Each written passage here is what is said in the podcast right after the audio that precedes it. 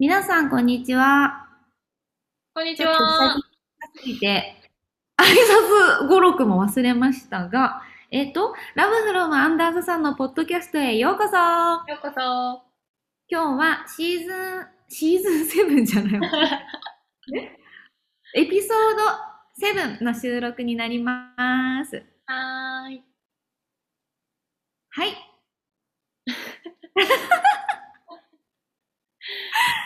あれなんだよね、ちょっと今年ナナも私も勉強したいんだよね。勉強したいが溢れていて、皆さんにもっと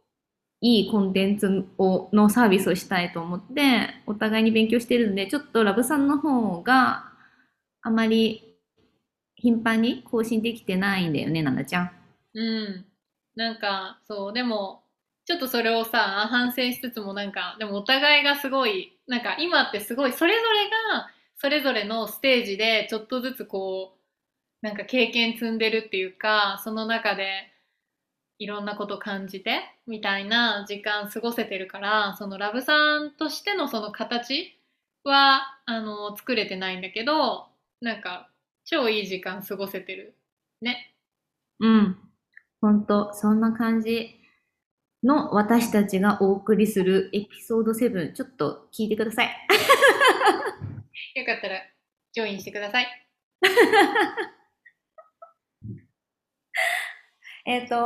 いつも私たちってミーティングするんですけど、これからポッドキャストを撮ろうっていうのに2時間近く喋ってしまって、話す内容があれなくなるみたいな感じになったんですが、その中でもちょっとまたセルフラブの話をしようかなってなったんだよね、さっき。うん、なんかもうこのミーティングを取りたいよって毎回ね思うけど、そうなかなかね、やっぱりちょっとこう今までってポッドキャスト撮るぞって時だとなんかちょっと変なスイッチ入っちゃってさ。そう、ね、なのでちょっと今日はいつもよりだいぶナチュラルになってると思いますね。うん、もうなんかありのままのっていこうみたいなね。そう、お付き合いくださいませ、皆様。ませ。なんでセルフラブかってまたなったんだけど、セルフラブに対してもちょっとなんかこれからどうしてこうかみたいな感じになってたりとかしててね。なんか今ほらあれじゃん、そのなんていうのかな、結構そのそれぞれの時間をね、この半年とか大事にして、それぞれがこうなんていうんだろう、インナージャーニーもそうだし、なんかそのいよいよそれ自分のものだけだったものを、なんか大切に温めてきたものを、なんかその本当にちょっとこう世界を広げていきたいって、まあ、私は思って、でそれが、まあ、前から思ってたけど、なんか本当にそれがなんていうの、目の前に今来てるような感じ、うん、でいざそのね、そのじゃあ自分にとってやっぱり伝えたいことって何かなって言ったら、なんかやっぱ自分自身がずっとその若い頃って、まあ楽しくもちろん生きてきたけど、でもなんかどこか寂しさを拭えなかったり、どこか孤独感をたくさん感じてたり、なんかこう幸せになりたいみたいに思ってたから、なんかその、でそこから今ってじゃあどうかっていうと、いつも幸せなわけじゃないけど、でもそのなんか自分の中心っていうか軸みたいなものができてきて、ようやく。でそうなったらやっぱ幸せを感じる時もあれば、すごく苦しく感じる時もあるけど、でもそういう波があるけれども、なんかその真ん中の戻ってくる場所みたいのができたことで、すごい安心感っていうか、いろんなことあるけど、でもまあなんか人生ってなんか自分でちょっと楽しんでいけるよねみたいに思えてきたっていうか、うん、そうで、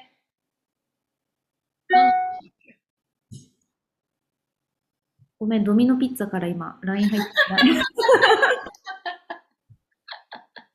ごめん、ピンってなっちゃった。大丈夫。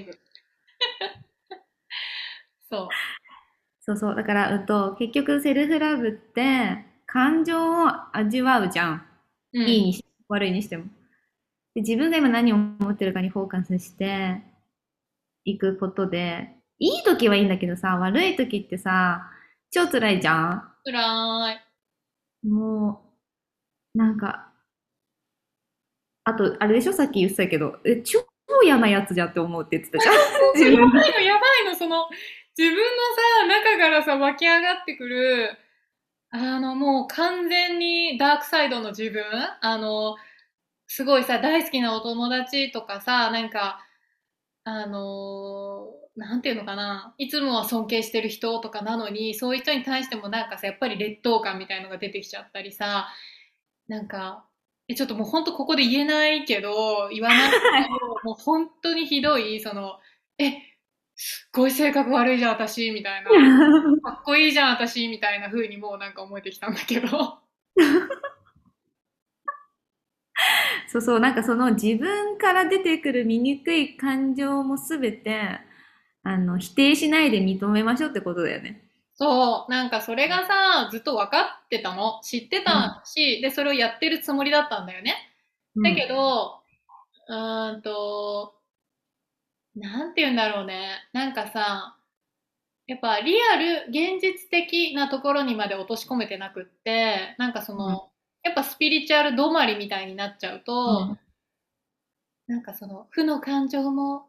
同じく美しいのです、みたいな、そういうふうに思おう、みたいな、そういう自分であろう、みたいな、それってもう作っちゃってるじゃん。で、綺麗事に変えちゃうんだよね。そう、それでさ、なんか負の感情出てきたときに、もちろんなんか、なんていうの、前みたいに蓋はしてないんだけど、でもその、そうですね、そういう感情もありますね、みたいなさ、感じで、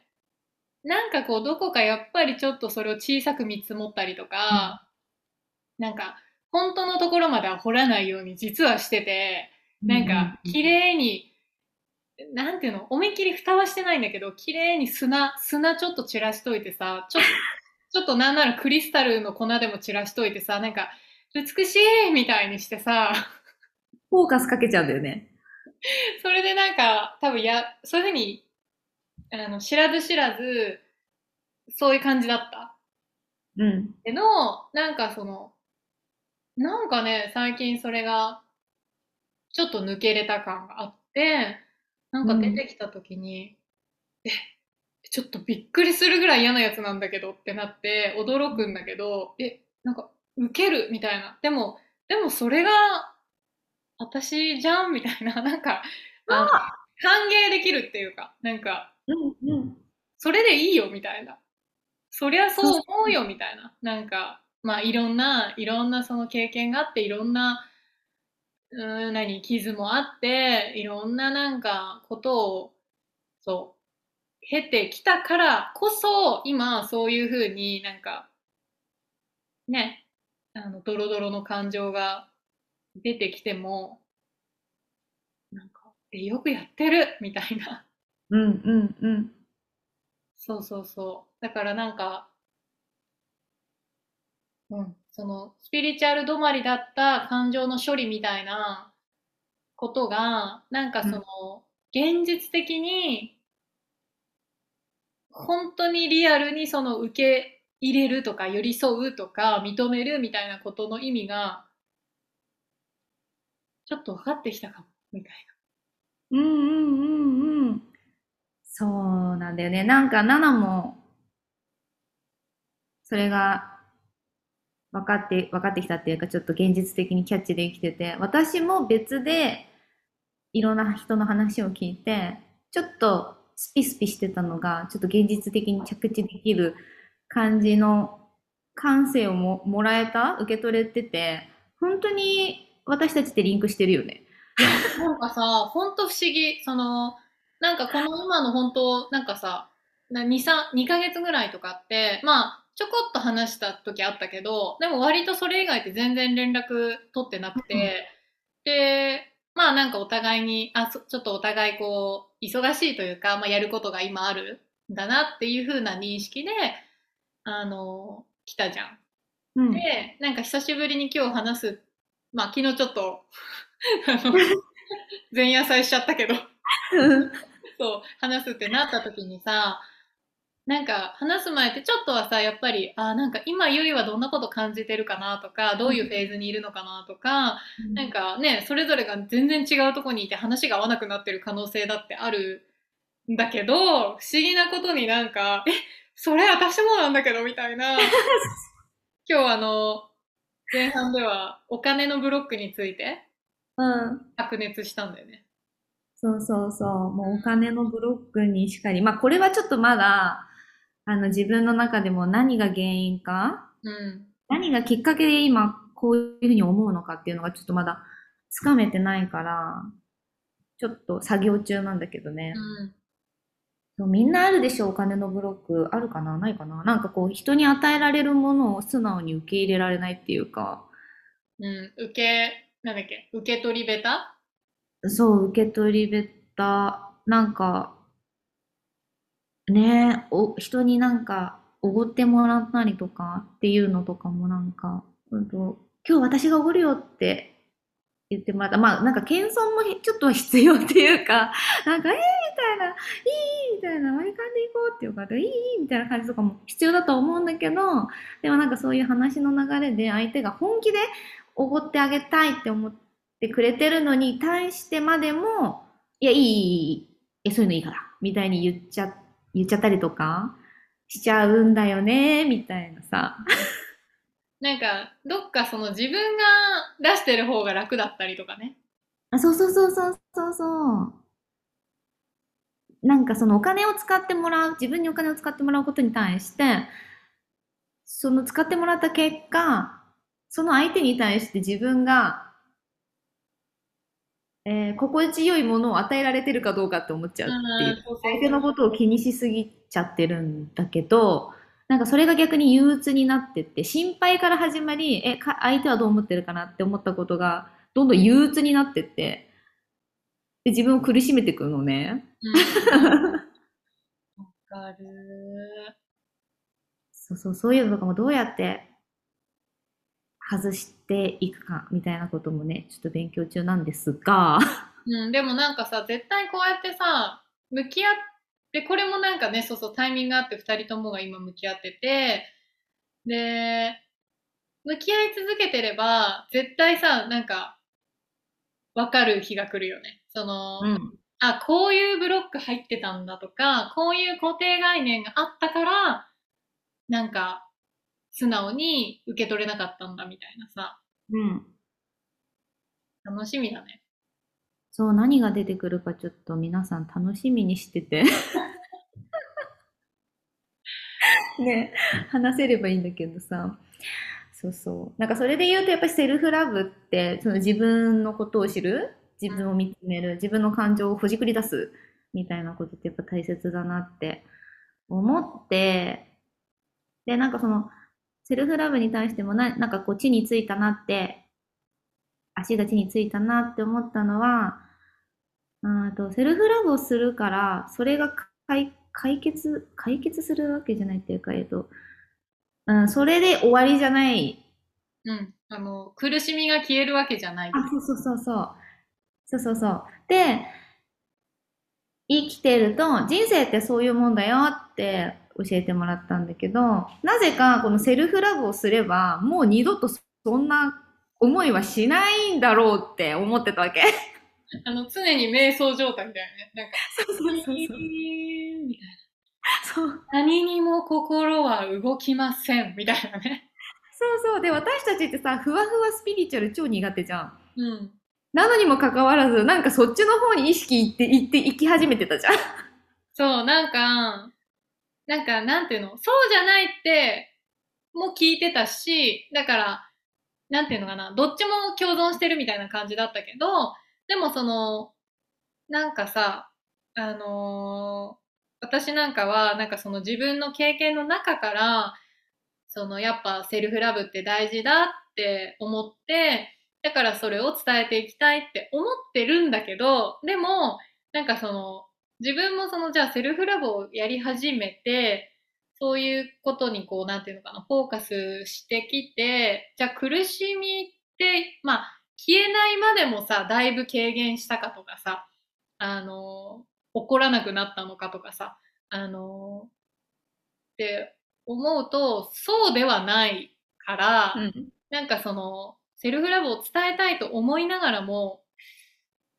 みたいな、なんかそのちょっと自信がないっていうか、っていう時期がずっと続いて、で石橋を叩き割って前進めないみたいな感じだったけど、今ここへ来てそこをね、もう一回なんか叩き割っちゃった石橋をもう一回ちょっと再建して通れるようにして、ちょっと行ってみよっかなみたいな、行ってみなければ何も始まらないなみたいなタイミングが今来てるから、っていう中で、そのセルフラブを伝えるっていうことのその悩みというか葛藤というか、なんかその自分もさ、そう、自分もなんかそのある程度自分が安定して、その波がないわけじゃないけれども、だいぶ穏やかな波になって、そうなったら先生みたいになれそうってやっぱ思ってたよね、僕。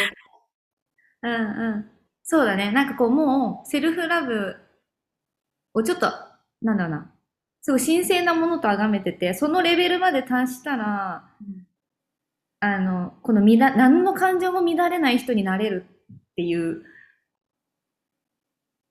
ことだよね。なんかやっぱりヨガの先生とか、その私がなんていうの、よくワークショップ参加したりとかしてる先生たちって、なんかそのまあもちろんその人の全てが見えるわけじゃないってことがまず大前提としてあるけど、でも比較的それでも今は穏やかそうに見えるから、なんかそのぐらいの安定感がないとやっぱり思ってて、だけどだからそれはそれなんだけど、今はなんかそこの、なんていうのかな、その域まで到達してないからできないっていうのはやっぱ違うし、その域にいないからこそできることがある、みたいな感覚とか、あとはその私がだから大きかったのは、さっきその自分のドロドロの感情に対してなんか結構本気で OK 出せた、なんかそこでやんみたいな、この感じでいいじゃんみたいな。でもそのいいって言えてることがなんかでも安定感につながっていきそうっていう気はしたっていうか。本当それが大切なんだよね。本当に地上波放送するとピーピーでなんか何の言葉も聞こえないぐらいの汚い言葉が自分から出てくるんだけど、本当それもなんかね、否定しないでマジで受け入れるんだよね。そう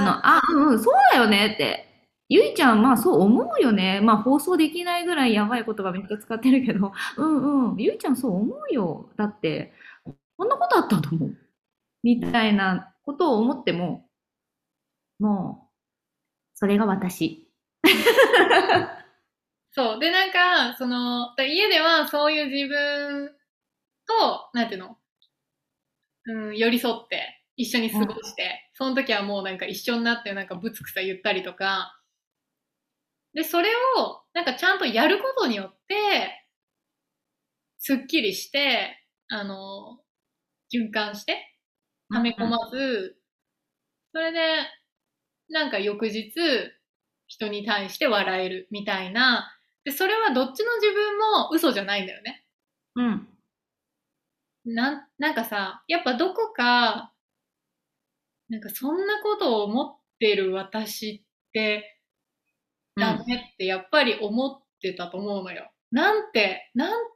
ことを私は考えてるんだろうみたいな。うん、だからこんな感情を抱えたままではセルフラブにはなれないみたいなね。そう、なんか、ちょっと待ってみたいな、なんか度肝抜かれるんだけどぐらいひどいみたいな。そう、でもそれが実はセルフラブなんだよね。そうなんだよね。うんうんうん。そうなんだよね。本当に全部自分をまるっと受け入れるがセルフラブで、セルフラブをしていると何が起こって何がいいかっていうと、いろんなか、そう、だから、また話戻るね、ごめん。戻りました。人生って生きてると、どんなに解決してっても、また嫌なこととか、辛いこととかって絶対に起きるんだよ。絶対になくならなくて。ただ、セルフラブをやってると、その感情にいち早く気づけて、前の自分ではないから、すぐ、その雑草を抜けるんですよね。そういう自分になれるっていう、そういう自分になるために、自分の感情を完璧に味わい尽くして、ああ、私ってこういうふうに、こんな汚いことも出ちゃうんだっていうことも全部受け止めて、受け入れて、それが私っていうふうにやっていくと、どんな辛いことが起きても、ちょっとまだ上の方で解決できるような自分になるっていうか。すごい、深く深くまで根っこがこう張っちゃう、まで育てないで、そうなるとその根っこって抜くの大変じゃん。その雑草でも、ね、根っこがうわーってこうなってる草ってさ、根っこから抜くのってものすごい大変だから、やっぱ土を掘らないと、ポンって抜こうとしても抜けないから、大変で、私たちはやっぱそういうことを今までのこう人生で知らなかったから、こう一生懸命蓋しようとして、で、根っこがそれで張っちゃったのを今、掘ってあげてるっていうかね、その時に掘り出して見てあげて、あ、こういう根っこあったんだねって、その根っこをちょっとずつなんか掘ってあげてんだけど、で、それはそれで必要な作業で、でも、じゃあ今からの自分はできる限りその根を張らせない段階で、ポンって出てきたそのなんか嫌な感情とか、なんかちょっと認めたくない自分の部分とかっていうのを、根を張らせずに、まあ、摘み取るっていうか、まあなんか循環させるみたいな。そうそう、だから気づきやすくなるよね。今まで多分無意識にその感情が出た時に、あ、こんなこと思っちゃダメ。ダメ。意識変えよう。みたいな感じでちょっと違うことにフォーカスして、多分それを蓋し続けてって、なかったことにするんだけど、でもまた同じようなことが起きた時にまたその感情が戻ってきて、でまた蓋するから、すんごい大事に根張っちゃうんだよね。なんか基本的にさ、なんかヨガとかでもその大地に根を張るようにっていう、そのグラウンディングするっていうのは、いいことなんだけど、語られることが多いんだけど、ちょっとその根っこは張らない方がいいよねみたいな。そう。で、セルフラブを始めると、まずその大きすぎる根っこに向き合うから超きついんだよね。そう。大量に出てくるじゃん。大量に隠してきた感情がさ。そう。で、まだ慣れてないし、練習できてないから、それが出てきた時がもうなんか大騒ぎじゃん、自分も。みたいな。どうしたらいいのみたいな。しきりに出てくるからさ。いや、勘弁してみたいな。そう。それでほら、まだ、なんていうの、今みたいに、いや、いいんだよ、それでいいよって言えないから、いや、無理みたいな、なんか、もう最悪みたいな、もう私ってなんて最悪なんだ、なんてひどい人間なんだみたいに、またそこに罰をめっちゃつけて、なしみたいな。ダメみたいな。それでスピリチュアル的な光の世界みたいな。なんかそっちにちょっとこう、自分を持ってって。そう。こんな感情を思う私は私じゃないみたいなね。心地いい世界に、みたいなね。そうそうそう、いいことしかちょっと考えなくしちゃったりとかね、しちゃうんだけど、そうじゃなかったよってことに、まあね、ここ最近お互いが気づけてね、そうそう、で、伝えたいなって思ったんだよね、みんなにね。そういいのよって。汚い放送事故の言葉を使いましょうみたいな。そう、なんか、ね、だからそこってさ、本当になんか、ニュアンスそれにどっぷり入るんじゃないんだよね。うん。要はどっぷり入ってる時の自分って、なんかさ、そのもう愚痴を餌に生きてたみたいなさ、愚痴ることでなんていうの、本当になんかそれが趣味みたいになっちゃって、お友達となんか集まれば芸能人の誰がどうだとかなんか言ったりさ、なんか自分をまあ若気の至りみたいなところもあるけど自分を大きく見せたかったりとかさ、なんかそこに勤しんでたっていうか、うん、でもそうね、これとは違うんだよね。そのだけどそのちゃんとそういう、うん、なんかうまくさ、その表現難しいけど。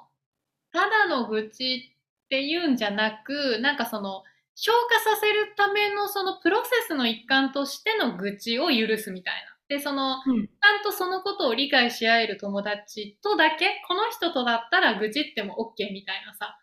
うんうん、なんかこう意味のある愚痴っていうか、それはあり。なんかその先を見据えてる状況だから。うん。なんかセルフラブに関わるとさ、そこの愚痴の質も変わるよね、ほんとね。うん、変わる。なんか先が、解決策がちゃんと見えてる愚痴っていうか、なんか自分でもちゃんと理解してる愚痴だから、なんか、まあ、昨日もそう、ちょっと愚痴でちょっとナナちゃんには付き合ってもらったんだけど、なんかもうこういうことがあってさ、こういうふうに言われたの超ムカつかないってなって、で、ナナちゃんもキーって私より怒ってくれてたりとか。それはひどいとか言ってね。そうそうそう。するんだけど、でもなんかそのただの愚痴で終わんないっていうか、でもこういうことって、きっとこういうことを考えさせられたから、私にとってはすごく刺激になった。みたいなことに持っていけるっていうか。なんかちょっと質が違うんだよね、愚痴の質がね。違うね。なんか、なんて言うんだろうね、その。うん、そうなの。違うの。そう。ただ、そのセルフラブの最初の頃は、その愚痴すら言っちゃいけないもんだと思ってしまい込んでた。友達に対してもその愚痴を言っちゃいけないんだって思っちゃってた。そう。だから、それがなんかまた苦しくなっちゃったりしてね。そうそうそうそうそう。なんだけど、ね、違かったね。うん。全然言ってよかったっていうことを伝えたいなって思いましたね。そう、なんかね、だからなんかこう、まあみんなよくやってるよ。そうだね。だってもうあと6分だもん。こちら側の事情であれなんですけど、ズームが最近40分で切れちゃうので、確かな。なんか、今ポッドキャスト撮ってるのって前回が3月で4、5、6、7、4ヶ月ぶりになるんだけど、この4ヶ月の間で40分制度っていうのができちゃったんだよね。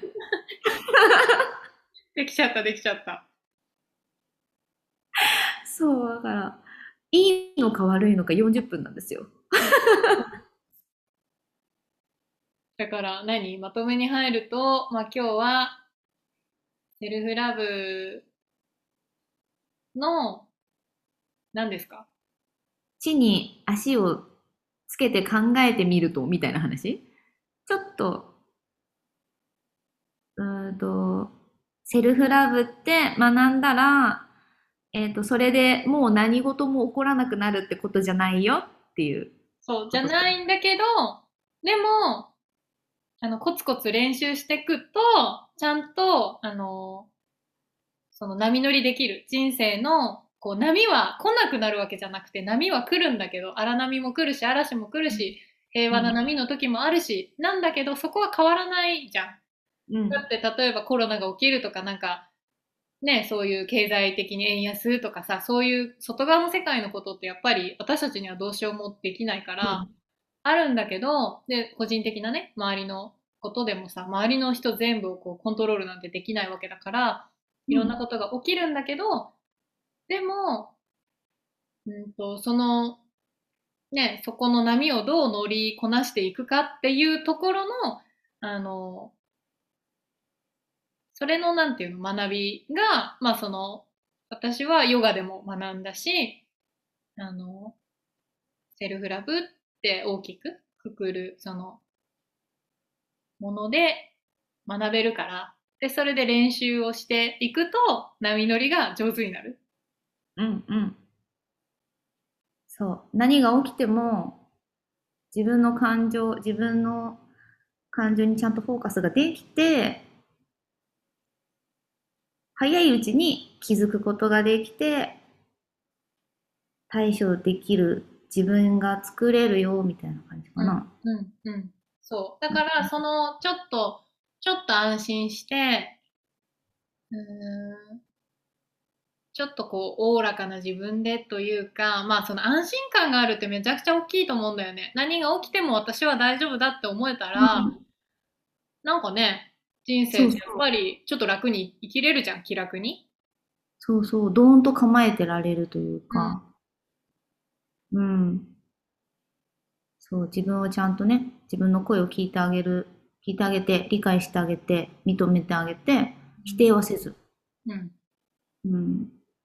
そういうなんか自分の中での自分が自分に対してどういう先生であるか、どういう親であるか、どういう母親であるか、父親であるかみたいな、自分のどんな社長であるかとか何でもいいと思うんだけど、なんかその自分が自分に対してどうあるかってところを練習していくと、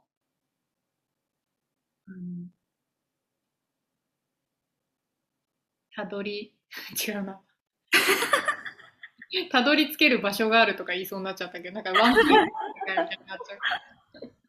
ね、なんかそうだからなんだろうね、だから私たちも多分それ一生かけてこう、うん、練習していくじゃん。その波乗りってさ、多分最後の最後までこんな